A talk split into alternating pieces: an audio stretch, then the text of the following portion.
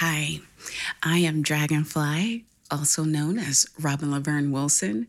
And the photo of me that's featured in Subway Graham is me as my social justice alter ego, Miss Justice Jester. I am a multidisciplinary conceptual performance artist, and I've got a special story to tell to Sounds of NYC. It's really funny looking at that photo because I had just gotten back from spending New Year's in Edinburgh, Scotland. And I also had just purchased that upgrade of my iconic red afro wig for the occasion, which was to celebrate the ending of a toxic relationship, to reunite with a lover that I had met five years prior in the UK, and to have my first psychedelic trip. I had been waiting my whole life for the right person, place, time, experience for LSD.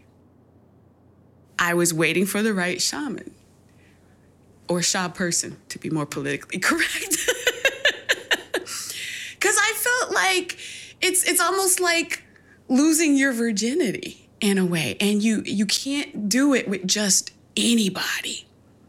And that particular lover, when I met them, I was wearing the first iteration of my red afro wig, and it was about half that size. So I decided to go even bigger and better and more fluffy about it. Man, we had put together some playlists for the occasion. It, it was a mix between like Grace Jones and Frank Zappa. I was wearing my Grace Jones screen print tank top. Oh, I'm supposed to talk about the subway. Well, I'll tell you this I took the J train to JFK. That's how this connects to the story. and the J train back from my jaunt to the UK. Now, the other thing is that even though I was across the pond looking back on the world as we know it here in the other red, white, and blue mafia, as I like to call it, and I remember being in the kitchen making potato leek soup because I was in Scotland in the middle of winter. And I'm like, I understand why y'all eat heavy soups and drink whiskey and sit in a cave when it gets dark at two o'clock in the afternoon. Having to go through a frozen tundra just to go to the bathroom because it's so freaking cold. Anyway, back to the potato leek soup, which was very good. And I'm watching Democracy now.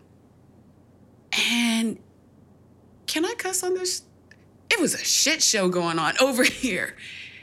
And because of the activism that I do as Miss Justice Jester, I started with the first Black Lives Matter uprisings in 2013 with Michael Brown and Akai Gurley and Sandra Bland and whatnot. So that wig, that hair represented two sides of my persona. It represented my fire and brimstone activist passion, but it also represented the repressed punk rock self that I waited until my 40s to finally unleash. I mean, again, I'm hanging out with a, a street performer who juggled chainsaws and swallowed swords for a living. So, yeah, of course, the red wig while hanging out with someone with red mohawks and racing stripes made perfect sense at the time. But I'm still an American. I'm still a black woman while I'm over there having this experience and I'm seeing friends of mine literally getting their asses kicked because of Trump's immigration policies, because of the organization New Sanctuary Coalition having their regular Jericho protests around the federal building where the immigration offices were held. A very good friend of mine literally got a concussion from one of the cops using way too much unnecessary force. And it was so visceral and so painful. So, when my friends found out that I was coming back, they asked me to participate in a special protest. And what we did was we had our accomplices with a 10 foot ladder help us get into the globe at Trump International Hotel at Columbus Circle, the three of us while I brought my tambourine and my bullhorn while they did a banner drop that said, Love No Borders, Stop the Deportations. So, Reverend Billy and the Stop Shopping Choir, the community that I spent almost 10 years with, were down there singing, cheering, preaching, chanting, just showing solidarity. Of course, I knew I was going to get arrested. Of course, I knew. I mean, you just know these things. That's why you wear the disposable underwear because they're not going to let you go pee. You don't wear contact lenses uh, because you know that you might be there overnight, et cetera, et cetera. So I believe I may have been on my way to that the day that that image was taken. Now, the interesting thing is that it was probably one of the most pleasant arrest experiences that I'd ever had. And the reason why? Not only was I arrested with two white women, but down the street at Trump Tower off of Fifth Avenue, uh, I think the Raging Grannies and some other middle aged white women had their own protests, got arrested. And of course, as you know, the, there's a certain privilege in that skin. So therefore, I got swept up in that privilege in the way that we were treated. It felt so good to see my friends giving me jail support as they came past us from the cell to get fingerprinted and whatnot.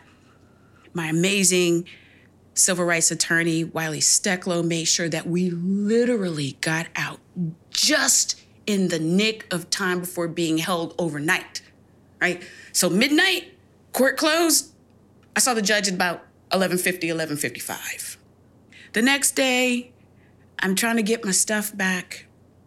I get my phone, but my bullhorn and my wig and one of my rings gone. They give me the complete runaround. Oh, when I went down to one police class, oh, nah, it's over here. Well, no, no, you gotta go over there. No, no, who told you to go over there? You gotta go over here. Go up, go there. I mean, they gave me the run around. But to me, it was not just the principle, it was a fact. I just got that wig. My lover's jizz is probably still all over that wig. You don't want this wig. Why do you want this wig? It's got his jizz all over it. This was my New Year's commemoration first acid trip wig. You assholes are not gonna take my wig. Finally, they sent me all the way up to Queens to get my wig and my bullhorn. And when I got it, I serenaded the people that worked there with some of my social justice songs, you know. I know the one thing we did right. It was the day we started to fight. Keep your eyes on the prize. Hold on, hold on. Yeah. So I look at that picture. It represents the end of an era for me, too. Being around the corner from 50, I don't have it in me anymore to go out into the streets and shake my tambourine and have my bullhorn and literally risk getting my ass kicked by whomever. So I'm ready to pass the baton and help nurture the next generation of badasses that go out there into the streets like that. But there was definitely a moment in time when Miss Justice Jester who was apparently affectionately called the social justice clown. they didn't know what my name was. But it's Miss Justice Jester. And the lineage of that name, Miss, when I learned that Dick Gregory named one of his daughters Miss so that she would always be treated with respect. Miss Justice, play on words, whenever there's a Miss Justice, Miss Justice Jester is there. And also alliteration, yeah, Justice, Jester, and the distinction between a jester and a clown. Unfortunately, what the United States has done is completely degraded the nobility of the clown.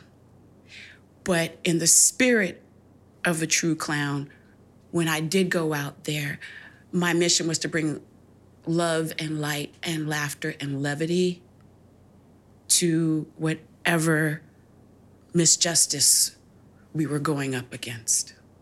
So, so far, that's my story.